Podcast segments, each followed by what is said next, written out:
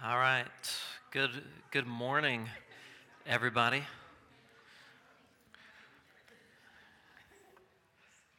I'm in, an, in a new setting with new people, and it feels really weird. and I'm not used to having the microphone and he- hearing myself so loud. But we're going to be okay. So, I, I am performing a psychological operation on you by having this board and writing so small which makes you feel like you have to move to the front so that you can read what I'm writing. So the purpose is to, to bring about a, a closer uh, fellowship with one another. That's why I'm writing so small. Today, we're in a way not we're not starting Leviticus as much as we're continuing the book of Moses. If you turn in your copy of God's word to the book of Leviticus with me. Somebody tell me what the first word of the book is. Yours is the? What does it say? What's the first three words? The Lord called. Oh, okay. So, uh, the first three, three words in, in my translation is then Yahweh called. You know, this is the next thing that, that happens, which, you know, books, books don't start with the word then. But Genesis through Deuteronomy is one work as a whole, which Jesus referred to as the book of Moses, or he sometimes he called it the law of Moses, or just the law. In Jesus' Bible, there wasn't a book called Leviticus. Well, so how did we get this title, Leviticus? Greek people, they did it. And Leviticus means you know, per- pertaining to the Levites, which the things that are here in what, what we call Leviticus pertains to more than just the Levites. The Hebrew title for this division of the book of Moses is Wayikra, which is way cooler to say than Leviticus. And what it is, is it's just the first word of the book, which the first word is actually three words, you know, and he called.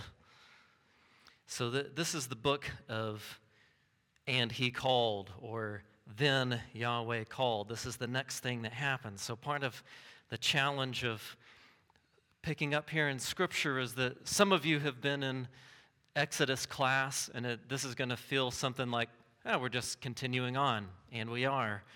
But not all of you were, were in Exodus class, so I have to catch you up to some degree over the next 10 hours. It's not going to take 10 hours. We don't have that long. But if we had that long, it would be really awesome, and I might be willing to do it. So, coming here to the book of Leviticus, the, the way that the, the book of Moses works is uh, it, it's called a chiastic structure. And this five book book, which is why in Greek it was called the Pentateuch, it means it's the five book, it's because it, it does have five parts to it. You know, we, we call them Genesis, Exodus, Leviticus, Numbers, and Deuteronomy. And when you lay this down, it kind of works like, well, it doesn't work like your hand. This isn't going to work. Okay, it works like a sandwich. You know, the two pieces of bread on either side match. Genesis and Deuteronomy match. They're, it's a book about the beginning around God's Word. Deuteronomy, it's about a new beginning, and it's around God's Word. Which is the Hebrew title for Deuteronomy? You know, it's words.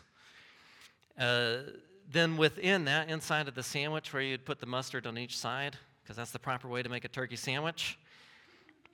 You have Exodus and Numbers. These books parallel each other. They talk about wilderness wanderings. And all of this is moving toward the middle, which is, you know, the meat, the central piece of the work, which is the book of Leviticus. You know, this, this is the mountain peak of the book of Moses.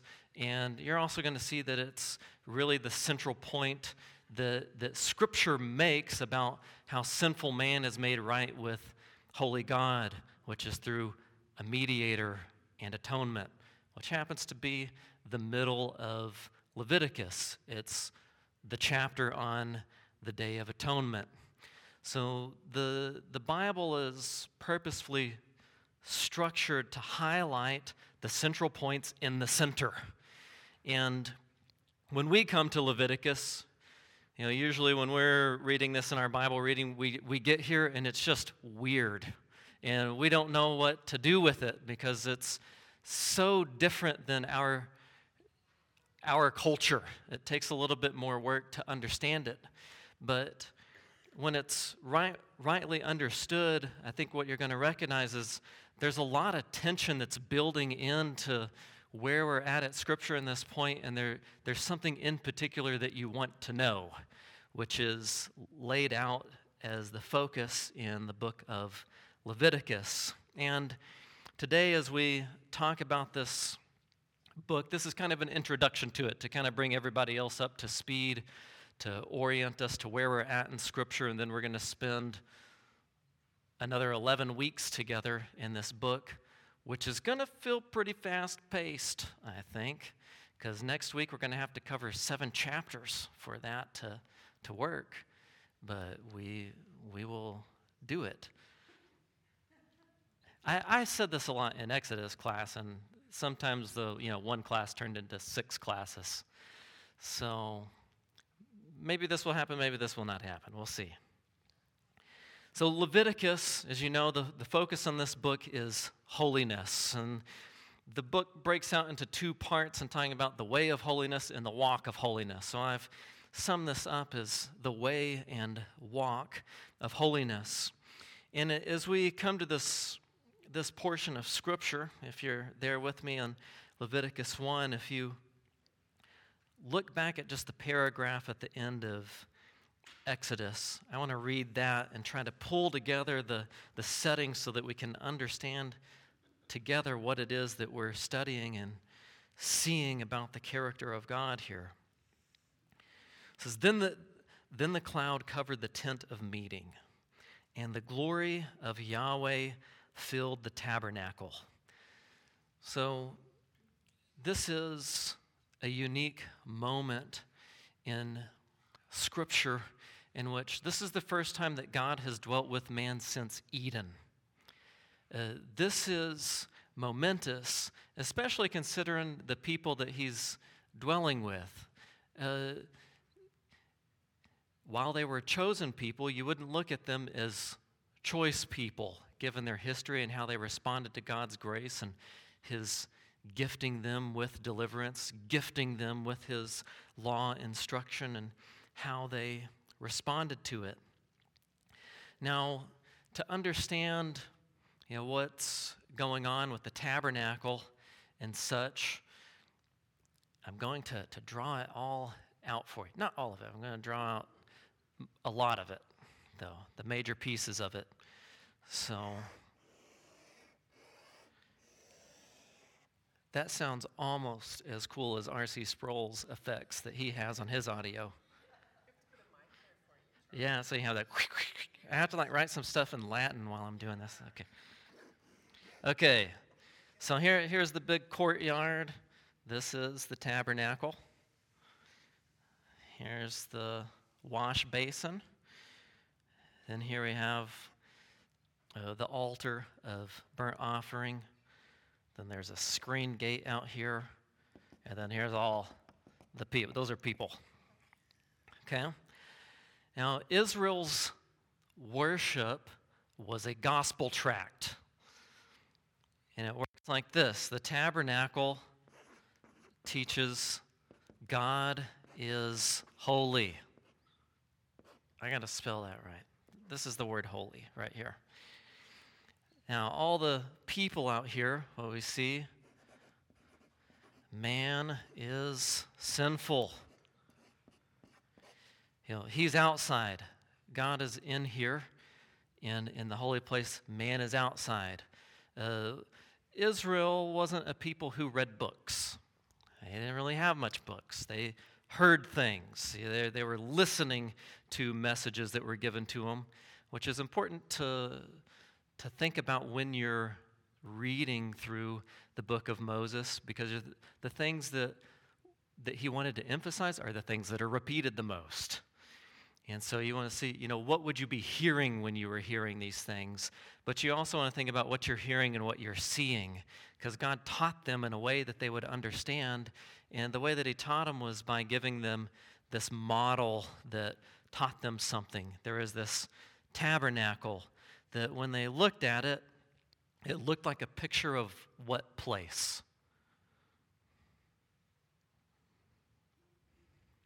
Yeah, it looked like Eden. So you have, you know, around the ark, you have the cherubim, which are guarding it. They're guarding the presence of God. And you're, you're outside of it, you know, inside the, the holy place. You have the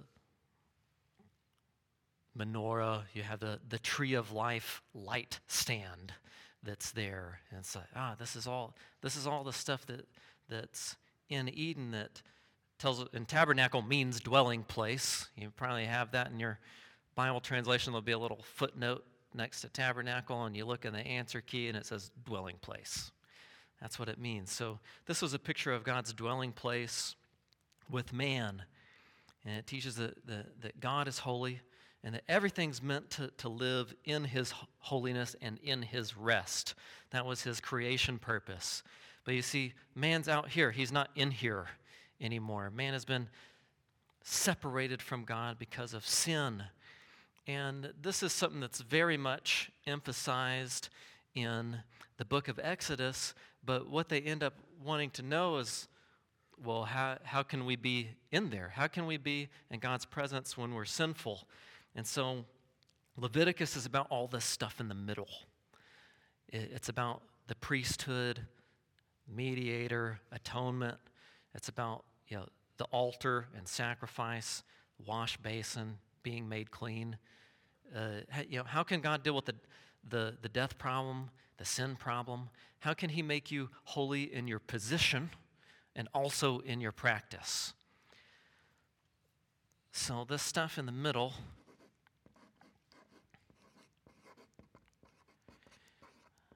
you have mediator and atonement. And this is, you know, the connecting point between sinful man and holy God.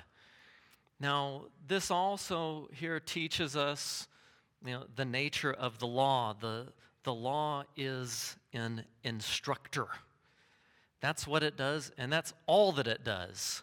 You know, the law is, is a model that teaches. So as you think through Scripture, God's creation purpose was for man to be in his presence or in his land under his blessing and rest forever, which is what Eden was. And what happens is that man doesn't listen to the word of God, he doesn't listen to the command of God, and sin separates them and places them you know, outside of God's eternal rest. Which you remember how the creation week works. You know, you have six days with evening and morning, and then on the seventh day, everything's in God's rest, but there is no evening or morning. It's, it's an eternal day. It's a day which God has always existed in because it's the day of enjoying you know, His character and his will. You know, to in, it's about His work and enjoying that work, which you know, Adam was to work and to guard that, but he didn't do that. He fell out of that relationship. So the, the tension in Scripture becomes well, how, how can man enter back into Eden? How can he enter back into God's rest? Well, you know, if Adam was to try that, he's a dead man.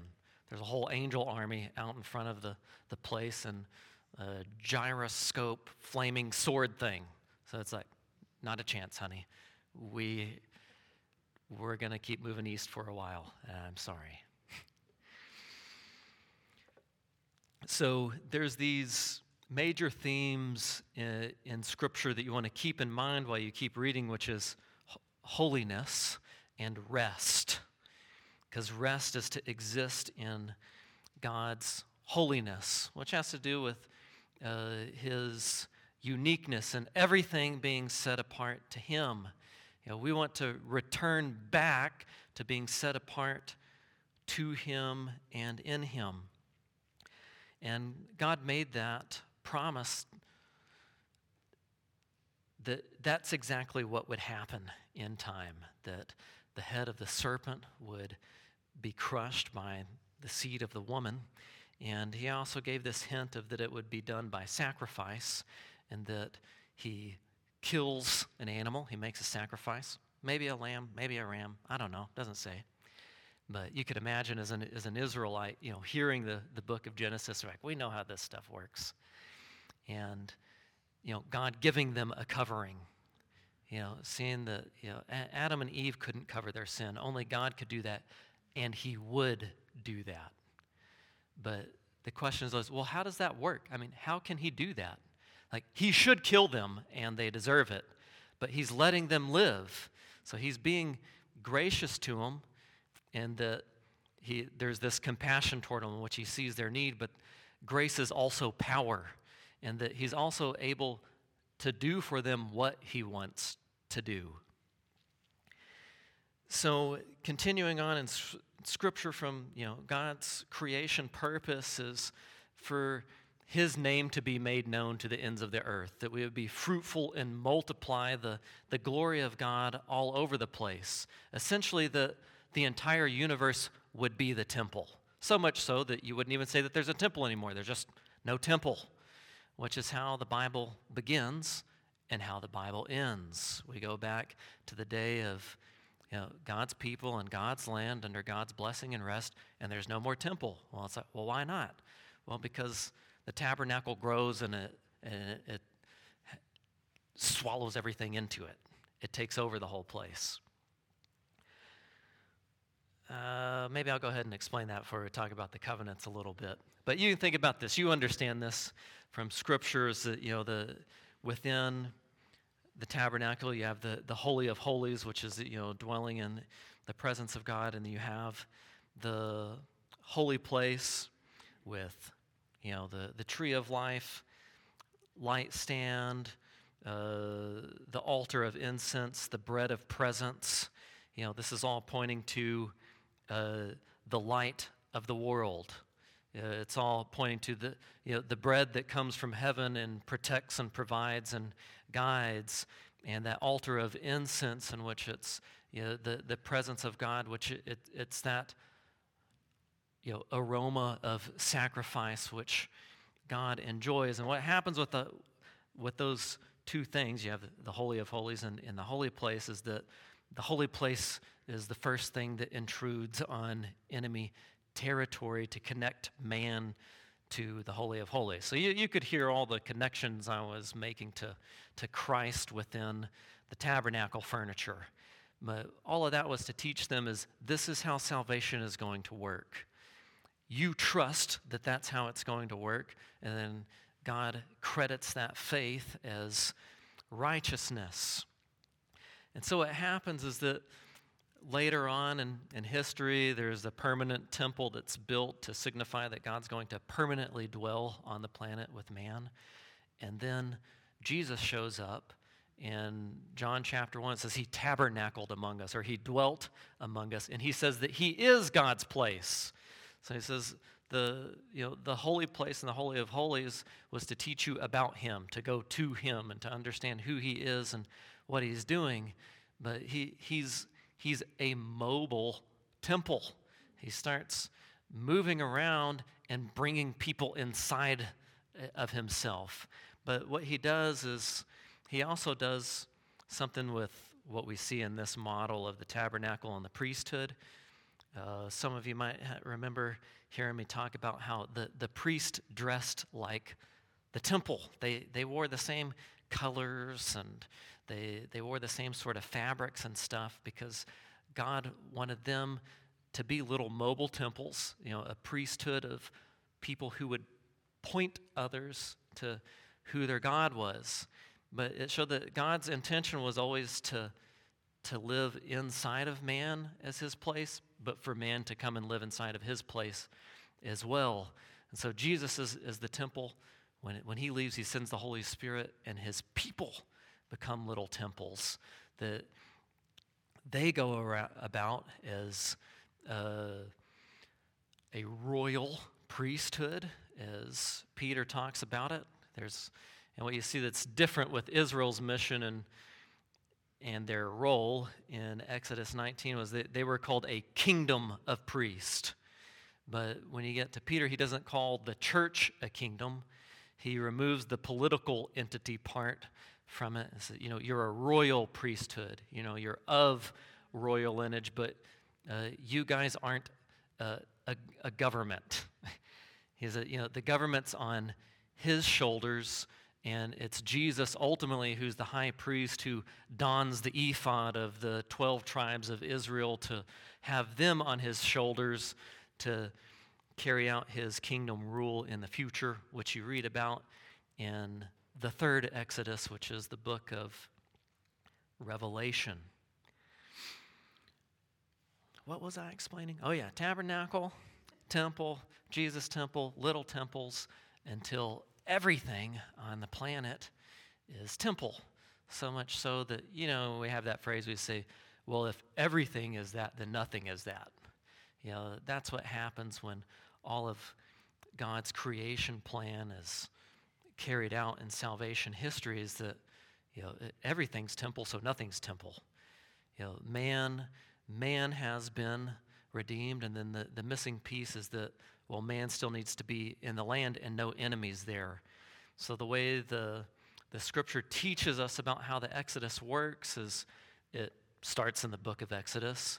And what, what God does is He takes Israel out of Exodus, or He takes them out of Egypt on an Exodus. But then what you find out uh, with Israel is they need more than that because they don't even like that God did that for them. He said, Well, well you just brought us out here to kill us.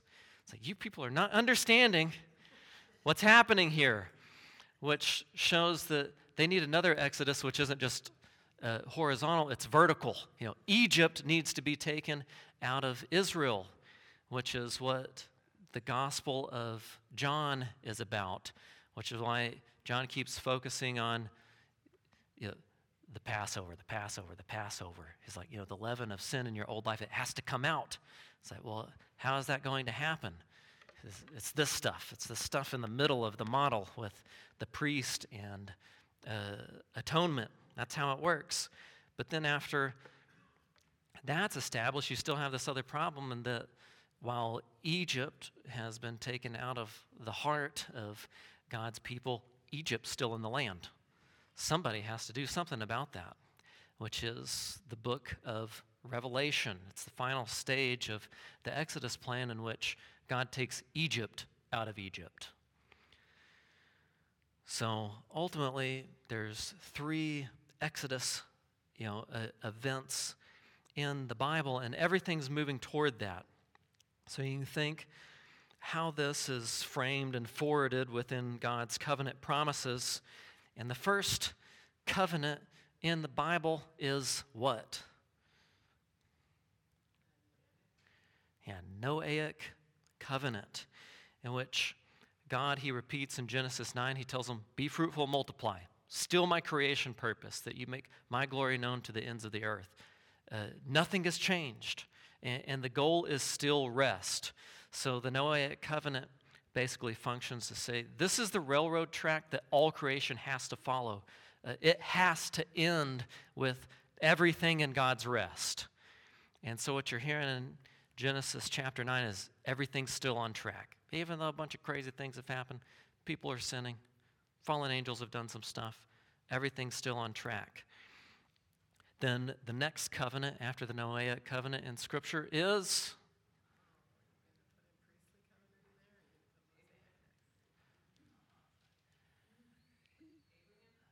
Yes, Abrahamic covenant.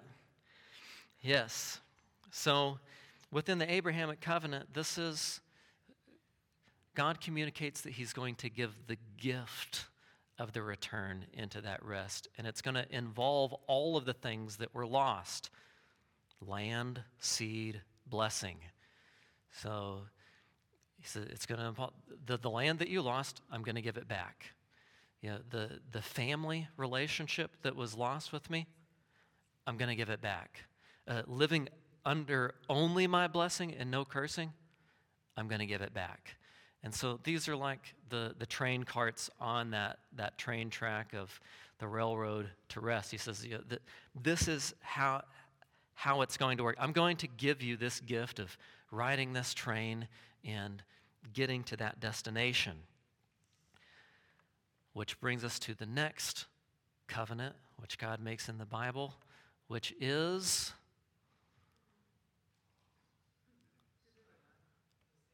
Mosaic covenant, right? Which is right, right where we're at. And, you know, I talk about the covenants, I say that they, they frame and forward you know, God's redemptive plan. You know, you think about the puzzle of, you know, how does all of this stuff work in the Bible? Well, it's God frames it out with his covenants and says, this is how everything's going to work in history. And as you're reading the Bible, you always want to know what covenants are operative at that time because you, you know what sort of things are supposed to be forwarded that have happened, but you also get the tension of there's, uh, there's some other pieces that have to fall into place if the train's actually going to move and go somewhere. And so, what the Mosaic covenant is, it's, it's kind of like the tour guide instructor, where you know, Moses comes along and, and he teaches you uh, you need to ride that train, but you can't. Uh, you're, you're separated from the conductor of the train, and you need a ticket to ride, but you don't have one. And this is what you know the tabernacle and the law does. It, it instructs and it teaches that God is holy, that man is sinful, and man needs a God man mediator. Now, you have to remember that it's just a model of how it works. You know, Paul talks about this in Galatians, and that he says, you know, the, the law was, you know, a guardian, or the, the law was in charge of you for a time until Christ came. Or in Hebrews chapter 3, he talks about how God was the builder of the house, and Moses oversaw that house for a little while until Christ came. And it kind of builds out something that you know we understand in life, in which you know, a, a child isn't meant to always live in their parents' house. Uh, they're meant to be instructed to, to move out eventually. You know, Moses, Moses' administration before Christ was a, a parenting sort of administration. He's instructing people in you know, how to live, and he's teaching them to, to move out from his roof and under Jesus' roof, ultimately. And, and the law is successful in doing that. You know, it's, it's a pointer. Uh, you see this in Exodus chapter 15. If you want to turn over there with me, uh, this is Exodus 15 25 is where I'm going. And this is where you see Yahweh teaching Moses the nature of the law. And I want you to follow along with me because I'm going to say one word different in this verse to point out something. Exodus 15 25. And then Moses cried out to Yahweh, and Yahweh torah'd him a tree. Now, this is the verb Torah. He's a, he, he instructed him toward a tree, or he pointed him toward a tree. Think about I described the Mosaic covenant as this instructor that points. Know, you, you need to get on that train, you need a ticket to ride, but you don't have a ticket. And Moses, he cries out to Yahweh, Yahweh, you know, he showed him a tree, instructed him toward a tree. Like, why a tree? Well, this is God showing that he's, he's not pointing out the tree of the knowledge of good and evil, but he's pointing out a tree of life. He's pointing out, he's going to reverse things. He's going to reverse this situation where people are grumbling about how God has provided for them. You know, they weren't content with what God had given them in the wilderness. And while he's pointing Moses to this tree of life, it's pointing out the people's sin. He's saying, You guys are like Eve. You want something different than what I've given you. But God is gracious in that He shows him a tree and He threw it into the waters, and the waters became sweet. So you see, this rescue from judgment that came was by God providing a tree of life. It was by Him choosing to give them living waters when they didn't even want it. And this displays the nature of the law first taught to Moses. God, God is holy, man is sinful, and man needs to be pointed to a tree which can give life.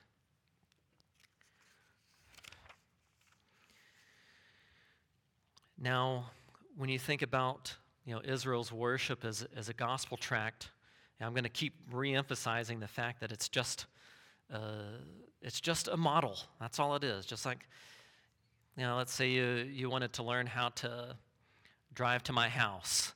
And I drew out a nice little map for you, and I got a little RC car, which is the model in my analogy here. And I said, you just do this. You go, and you're like, wow, that's pretty. I get it. I get how to drive there now. And then I, and then the only thing I give you is that car to get there. Like, well, this is not going to work. I, I need, now I need to get the real thing so I can actually go somewhere and get there which is, uh, you know, this model is just, you know, this is just the RC car. It just shows you how it, how it works, it shows you the way, but Jesus is the way.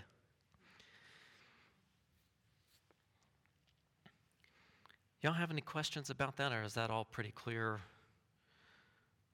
If you have any questions along the way, uh, you know, feel, feel free to, to ask. Now, Israel's role under the law was also to point. If you turn to Exodus 19, 5 through 6, I call this the preamble to their constitution. It lays out their role. Exodus 19, 5 through 6, Israel's role here. So now then, if you will indeed listen to my voice and keep my covenant, then you shall be my treasured possession among all the peoples, for all the earth is mine. And you shall be to me a kingdom of priests and a holy nation. So, this is what they were supposed to be, but it was contingent upon their obedience that they would be his treasured possession. And they would be a kingdom of priests, which here, it's, you know, the idea was the, they would mediate God's presence to the planet. You know, the, they would be a little picture of the world to the whole world, but they would also, which they do this mostly negatively. So when you look at, at Israel, say, wow, they're really sinful. You know, just like everybody else. You know, that's what they were to point out as people would observe them. But you see Paul talk about this in 1 Corinthians 10. He says, you know, the, the things that happened with Israel happened as an example to us so that we would learn how to not be idolatrous like that.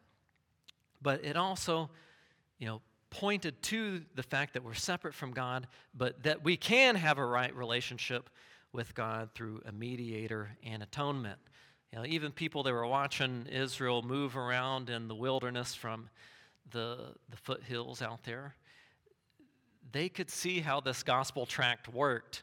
You know, they had similar worship systems, but they were counterfeits. But they're saying this one is like ours, but there's some differences about it. And Israel, as a, a pointer, they point out that man is sinful to the whole planet, and they're to be a mediator of God's presence, which you see with the priesthood, and they're to be a holy nation. Now, this word nation is probably a Hebrew word that you know, goy, or the plural of it, goyim, which, you, which you've heard before, which what God is saying is that the, they're, they're to be separate but not separatist. They're not to say, well, uh, we're Hebrews and everybody else is Gentiles. he calls them by the word Gentile. That word holy goy is translated either nation or Gentile. But he's like, you guys are to be holy Gentile. So he doesn't make a distinction like you read about this became a problem. You read about in the New Testament that people made a distinction between Jew and Gentile. God says, well, his plan was always to have, you know, one man, you know, one new man, and everybody's part of the priesthood of making God known to the planet, which was the mystery of the church. You read about this in Ephesians 2.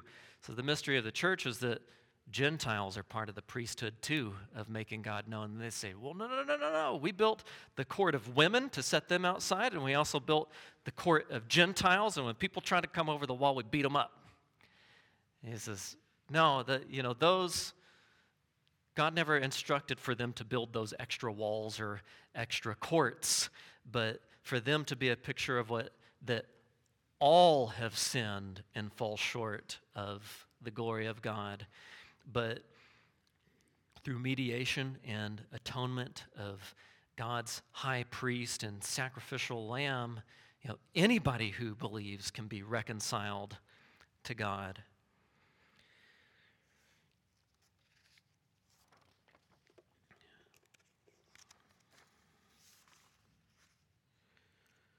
I'm looking through my notes to make sure I said all the stuff I was planning to say.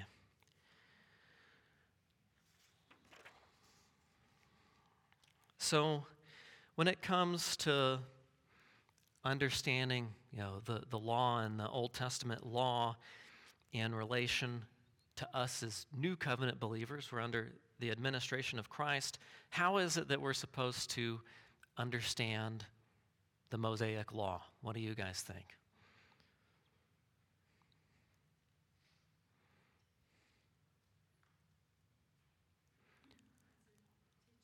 Yeah, it's a teacher. Uh, is it a transformer? Can it transform you or anything? No, it can't.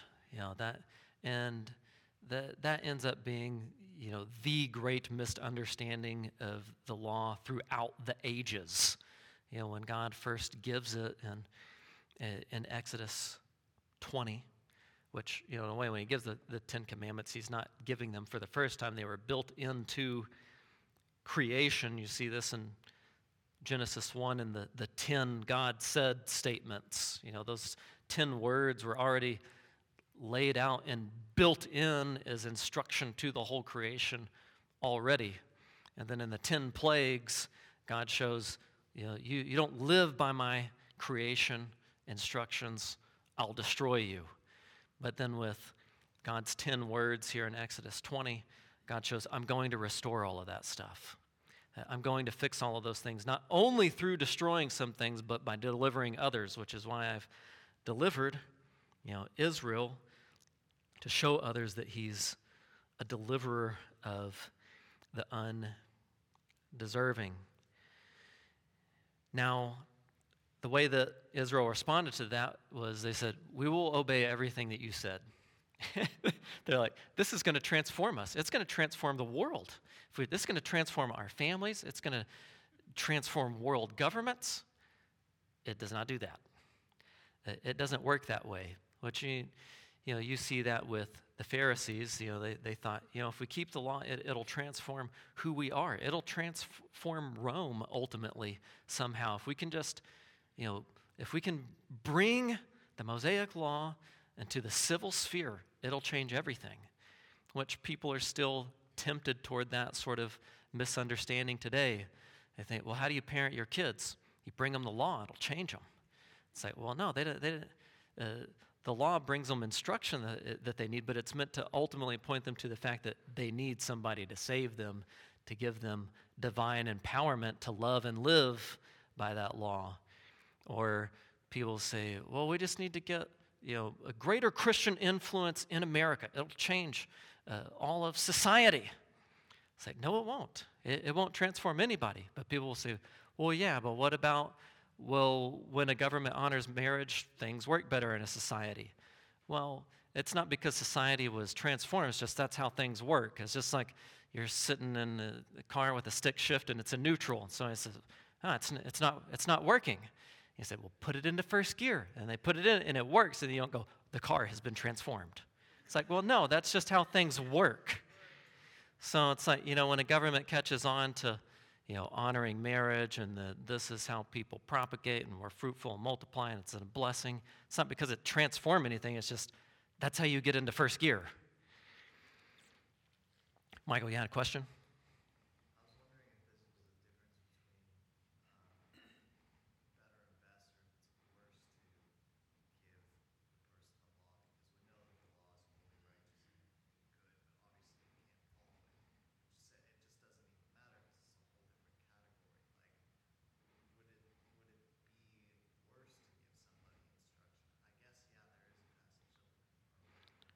No, it's.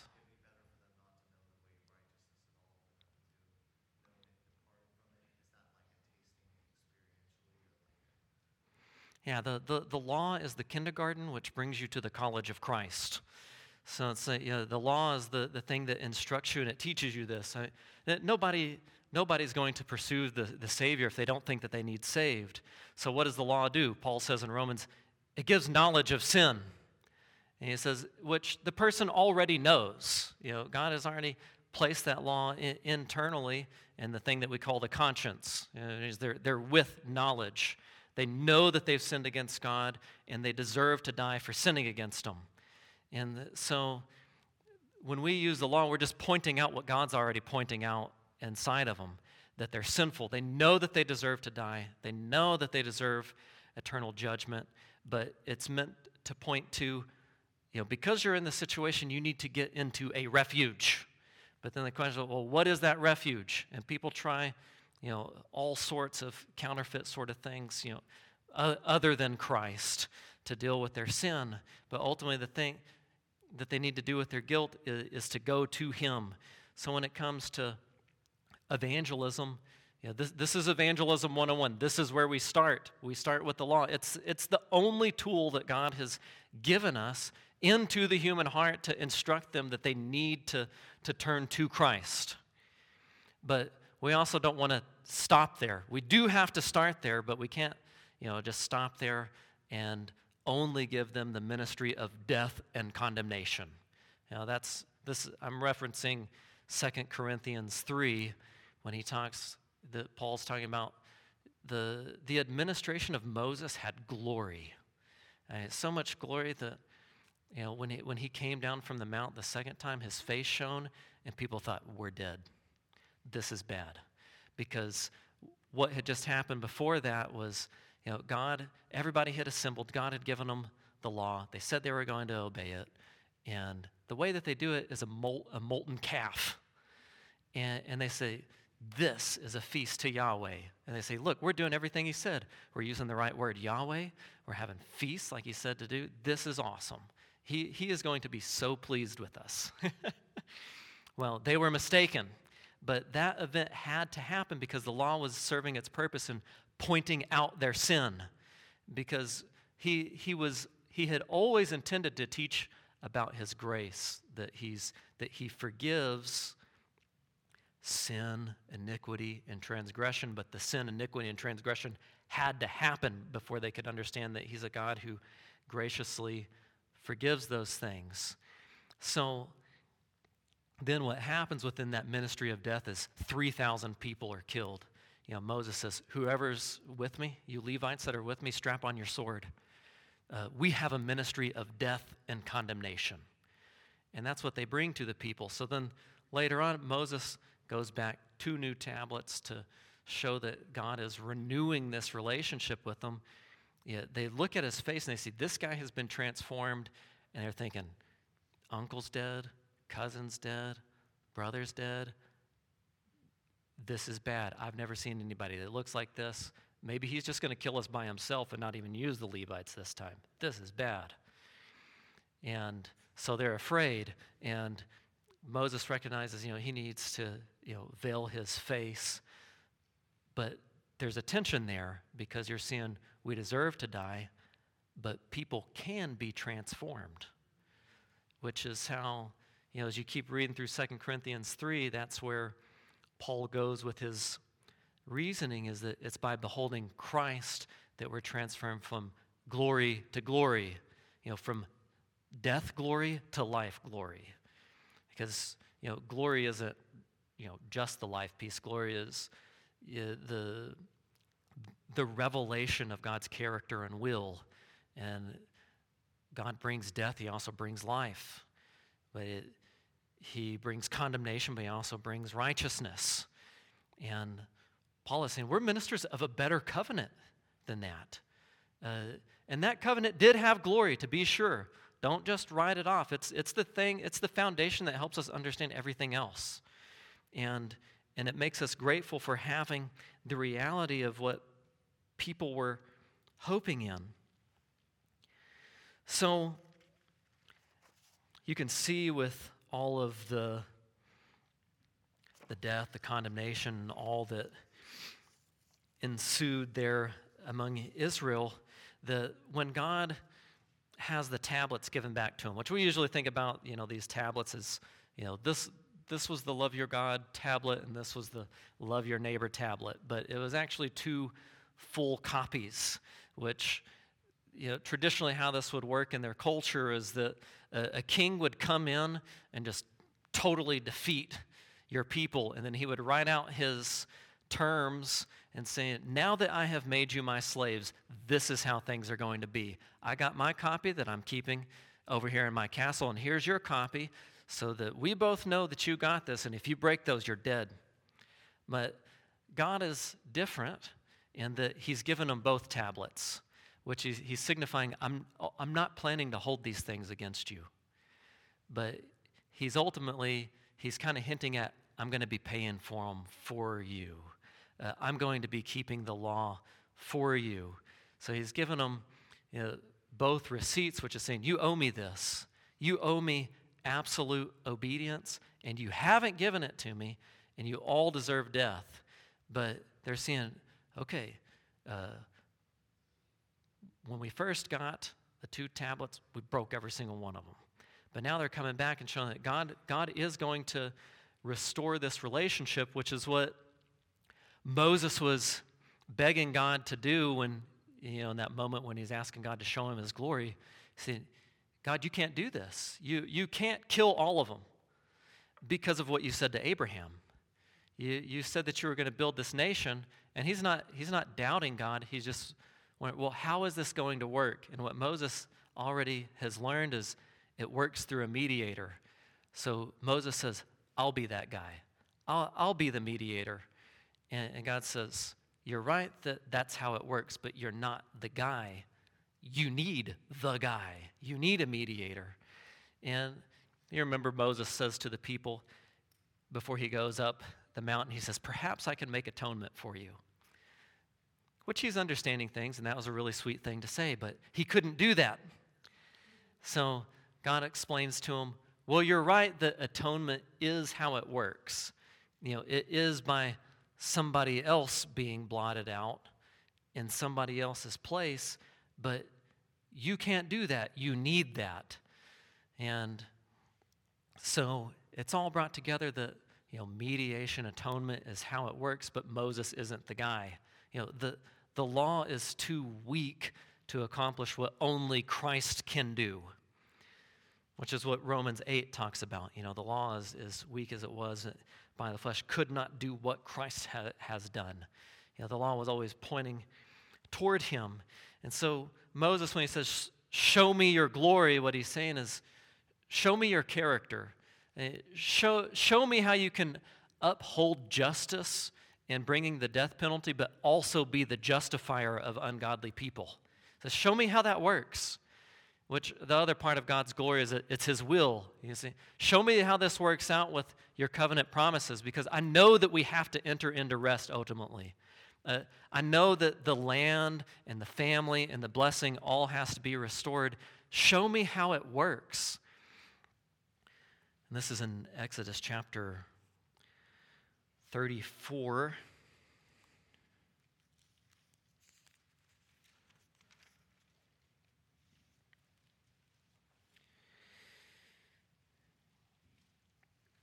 And this is how the Lord shows. I'm going to pick up in verse 5. I want you to see this here. Exodus 34, 5 and 6. This, this is how Yahweh shows him. It says, Then Yahweh descended in, a, in the cloud and stood there with him. So you can imagine, so he's like, Well, how does mediation and atonement work? And Yahweh comes there right next to him after showing him, You need this. It's like, Well, how does it work? You know, if it's not me, who does it? Yahweh's there in a cloud, standing there with him, and he called upon the name of Yahweh. It's like, Who, who did? Who called upon the name of Yahweh? Uh, Yahweh did. It's like Yahweh's talking to Yahweh. This is how mediation works. This is how atonement works. it says, Then Yahweh passed by in front of him and called out. It's like, well, what, is it, what does Yahweh say when Yahweh calls out to Yahweh? It says, Yahweh, Yahweh God, compassionate and gracious, slow to anger and abounding in loving kindness and truth. So you see that when we talk about you know, God's glory is his character and his will. Well, here's the character piece of it. You know, compassionate, gracious. So, well, how does that work with his will? That's verse 7. What does he do? Uh, who keeps loving kindness for thousands, who forgives iniquity, transgression, and sin, yet he will by no means leave the guilty unpunished, visiting the iniquity of fathers on the children and on the grandchildren to the third and fourth generations. Uh, the way that we're probably more accustomed to hearing you know, Yahweh call upon Yahweh is to think about you know, Jesus on the cross when he says, you know, Father, why have you forsaken me? You know, he's making atonement and he's calling out to Yahweh. He says, Father, forgive them for they know not what they do. You know, this is, you know, Moses is hearing much earlier in history what Jesus, you know, God's Son, will be saying to God, to Fa- God the Father when he mediates and makes atonement. But it's going to be based on God's character, which is that of grace and truth. That's those last couple of descriptors in verse 6. You know, loving kindness and truth. Uh, that word, loving kindness, chesed, is a Hebrew word. That's what gets translated as grace in the, the New Testament. And so when Jesus shows up in John chapter 1, it says he's full of grace and truth. Uh, he's full with exactly who, who Yahweh is because that's who he is. He's, he's Yahweh calls upon Yahweh. Uh, Jesus' name is Yahweh saves. Uh, he's the exact image of God's nature as it's talked about in Hebrews, which we all know that you know, Leviticus very much connects in to the book of Hebrews, and it's just showing all of that stuff was to, to point you toward Christ. Look how you know Christ was pointed to in the priesthood and the sacrifices and, and all of these sort of things. He says, this is, this is the milk stuff, people. Leviticus is the milk stuff. Christ is the meat stuff. He says, we shouldn't have to talk about, you should already know these things.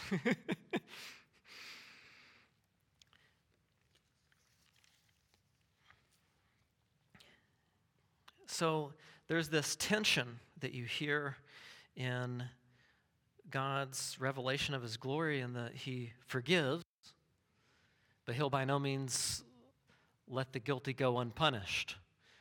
So at this point in Scripture, we believe that he does that, but we don't know how he does that. And the people are just baffled, totally amazed at this. And God had already given them the, the tabernacle instructions on how to build the whole model. And chapter 35 in Exodus begins saying that then Moses assembled all the congregation, the sons of Israel, and said to them, These are the things that Yahweh has commanded you to do. Six days' work may be done, but on the seventh day you shall have a holy day, a, a Sabbath of complete rest to Yahweh. Whoever does any work on it shall be put to death. So he says, everything in his creation plan is on track. We're moving toward rest. Enter God's rest or die. And then they're like, let's enter it. we don't want to die.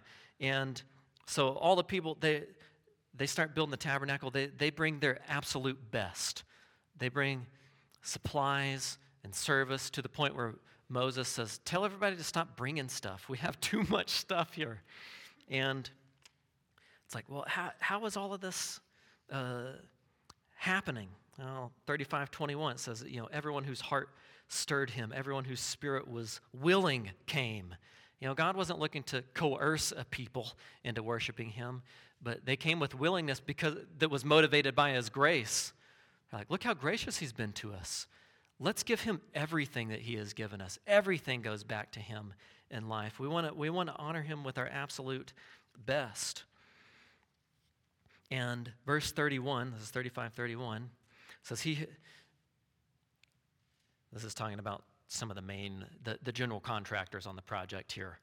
He says, He has filled him with the Spirit of God. It's like, well, how did they have the power to do this? The indwelling of the Spirit of God. So that they had wisdom and in discernment and in knowledge and in all craftsmanship to carry out building the tabernacle. So here's what happens in these chapters is they, they keep building it. They build the tabernacle, and while they're building it and they're giving God their absolute best obedience, they're moving east, which we know is bad. And they end up building themselves out of the tabernacle. And they build this base, and then they build this altar, and then they build this big fence and this screen gate. And after giving the Lord their absolute best obedience, they see that what it did was actually build them out further from Him. And so there's this tension that's like, well, there's this hope that we can dwell with them, but our best obedience can't get us there.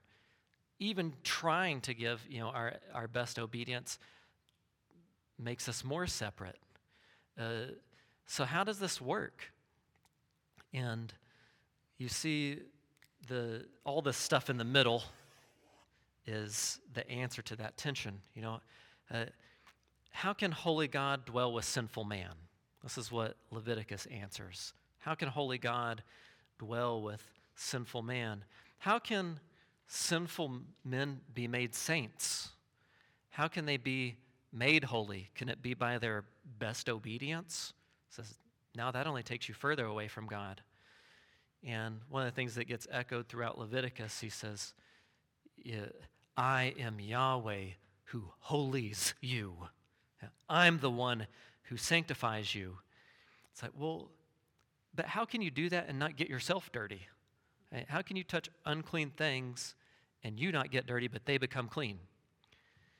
He says, the, the altar of burnt offerings and the wash basin. I'll teach you about it. And, and he brings in the, uh, the priest, and that's the connecting point. This is how the relationship of holy God and sinful man can be reconciled. And as you end the, the book of Exodus, you know, God's God comes and he dwells in the tabernacle. This is back, we're back in Exodus 40 and verse 34, where we began.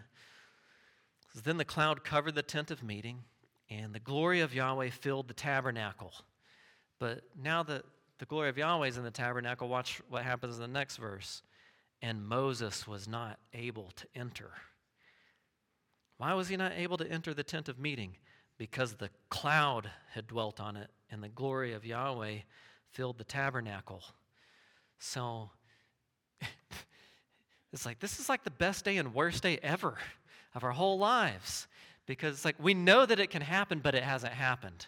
It's like we, we know, like, the, the promise is being held out right in front of us that, that God can dwell with man, that we can be restored to a relationship like that in Eden, but we're outside, and if, and if He's there, that means we can't be there. So, how can we be there, and how can God be forgiving yet also carry out the punishment that we deserve?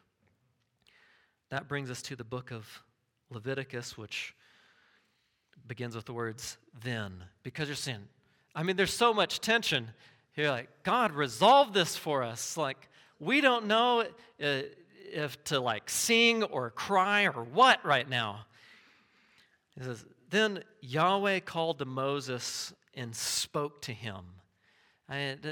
Don't, don't overlook all of these speaking words. You know, Yahweh called. You know, see, he's doing some loving kindness is pursuing them. You know, God is making himself known. He called and says he spoke. He spoke to him from the tent of meeting, saying, says, Well, this sounds, I mean, this is the God of creation speaking, but he's speaking about a new creation. He's speaking about redeeming creation. He, he's speaking about going back into his rest and always living in his Sabbath. And the book of Leviticus is almost 90% of it is direct speech from God. Uh, it is very unique as a book like that, which you would expect that of the book that is you know, the centerpiece and the center point of the entire book of Moses, and to deal with the central problem of how can sinful man be made right with holy God. So, this book, as we begin to study it together, it demonstrates the holiness of God, how you're connected to it, but how it's also lived out. You know, you can't separate those two, which we know Israel did. They would keep doing the sacrifices, and later on in history, God says, I hate your sacrifices. I don't want your sacrifices, I want your heart. I don't want you to show up and go, go through the motions. I, I want you from the inside out and everything around you. So we learn that, that God is also holy in the way that we become holy. You're going to see this throughout Leviticus. You, we read all these laws that sound really strange to us, but what it starts pointing out is God is holy in how you eat. God is holy in what you drink and whatever you do. God is holy in how you dress. God is holy in your preferences. He's even holy in your opinions. He's holy in your relationships and how you love your neighbor is yourself. He's holy in absolutely everything. So he gives some very thorough instruction that it's like from the moment you would wake up, you would think, what does God want me to wear? What does God want me to eat? Uh, who, you know, how does God want me to interact with these people that are around me today? What sort of stuff does He want me to do today? It's like everything was absorbed in being holy to the Lord. You also learn that God is holy in salvation. You see this in the, the Day of Atonement, that God is holy in time. You know, you, you see a lot of Sabbath coming up, the festivals that are put on the calendar. So like you, all of creation belongs to God, even time, your time. So, you know, redeem the time, for the days are evil. And as we've mentioned, you know, this, this holiness is all encompassing, which is, you know, as Israel would receive this book, you know, they're asking the question, you know, how can sinful people walk with a holy God? Eh, how can we have a relationship, you know, like Adam did, where we just we're just walking with Him? I mean, how do we return to the days of unceasing prayer? How do we return to the days where uh, our relationships, our vocation, everything was wrapped up in who He was and dwelling with God? But they're also, how can God say that He forgives, but He'll by no means let the guilty go unpunished? So when we approach this book as people under the new covenant, we're, we're reading the seedbed of how we understand worship, which is being holy to the Lord, which is when you get into you know, the New Testament, you have uh, instructions about church discipline that are based on Leviticus. You have Paul writing to Timothy and how the church is ordered. He relies on the book of Leviticus or especially when it comes to understanding atonement. I mean, it's just assumed, which, man, we're over time, but I'm going to tell you this. Anyways, real quick, but the, uh, the law portion of the First Testament parallels the Gospels in the New Testament. But you, you're seeing the change of administrations from Moses to Christ. So just when you're reading those, just you know, have that in your mind when you're. It's just it's assuming the gospelers are assuming you have nailed down the book of Moses. It doesn't need to be repeated. You just get it, and so you can move on. And you know, I, I think the more that you learn about you know some of these books that we're going through in Leviticus, it's going to open up the gospels in high definition. You're like, whoa, this was even better than I realized. which happens like every time you reread the Bible. So Leviticus also teaches teaches us about atonement, teaches us uh, about sin, how to avoid sin. It teaches us about forgiveness. It teaches us about how holiness is lived out. It's not just about being made right with God, but walking right with God.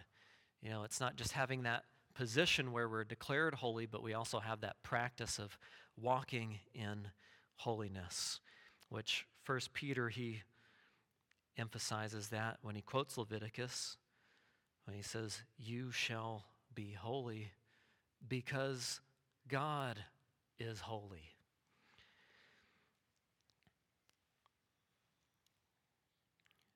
Well, we're going to have to stop here and we'll pick up, you know, very much in the book of Leviticus next week on, on the sacrifices in the first seven chapters. Do you guys have any questions as we come to a close here? Yes, sir.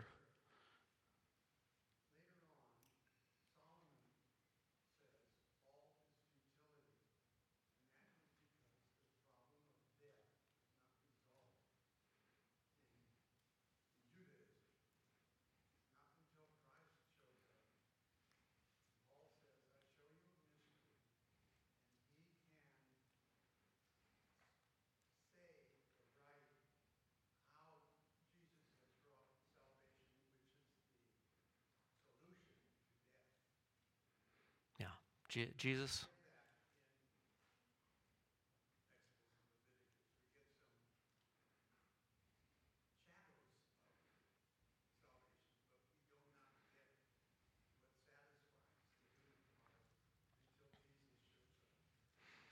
Yes, which it's it's actually I think it's it's more clear than a shadow. I know that's how Scripture talks about it, but you know that it, it's a sun you know that he's a scepter, so he's a ruler. You know that he's a shepherd, so he's a shepherd, a shepherd king, and you know that he's the stone of Israel who protects, provides, and guides. And you know he's a guy who has to be a man, but he also has to be God, so he has to be a God man. So the only question for the prophets was, well, who is he and when does he show up? Which is exactly what it says in 1 Peter. They wanted to know who was the person and at what time. We, it's like, we know everything else which maybe this, you know, when you're reading your New Testament, what you're, what you're reading is Old Testament preaching. They're just preaching the Old Testament to you. Or let's call it the First Testament, because you, you hear old. Yeah, oh, it's like outdated or something. No, it's not. You know, it's first, it's the foundational stuff. It's the, you know, the elementary principles that helps you to, to understand the, the maturing that happened when Christ came within his development of his redemptive plan in the world. Yes, ma'am.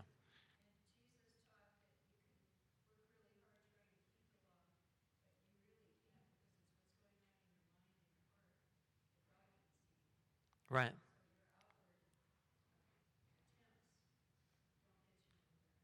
Yeah, yeah, and that's a key thing to recognize.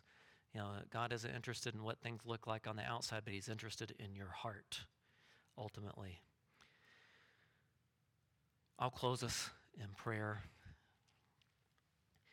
Our gracious and holy God, we wonder at your grace and what you would condescend to sinful man to dwell among us and to give us such promises and to have that realized in the sending of your Son and in the hope of his second coming when everything that is his is placed under his feet forever. And we wait for that day and pray as we look to you, our holy God, that you would help us to walk in the holy calling which you have called us to, and that you would help us to understand Leviticus and how it connects to you and teaches us about you, and how it stirs us unto living a holy life to honor you until your glory is spread to the ends of the earth. Amen.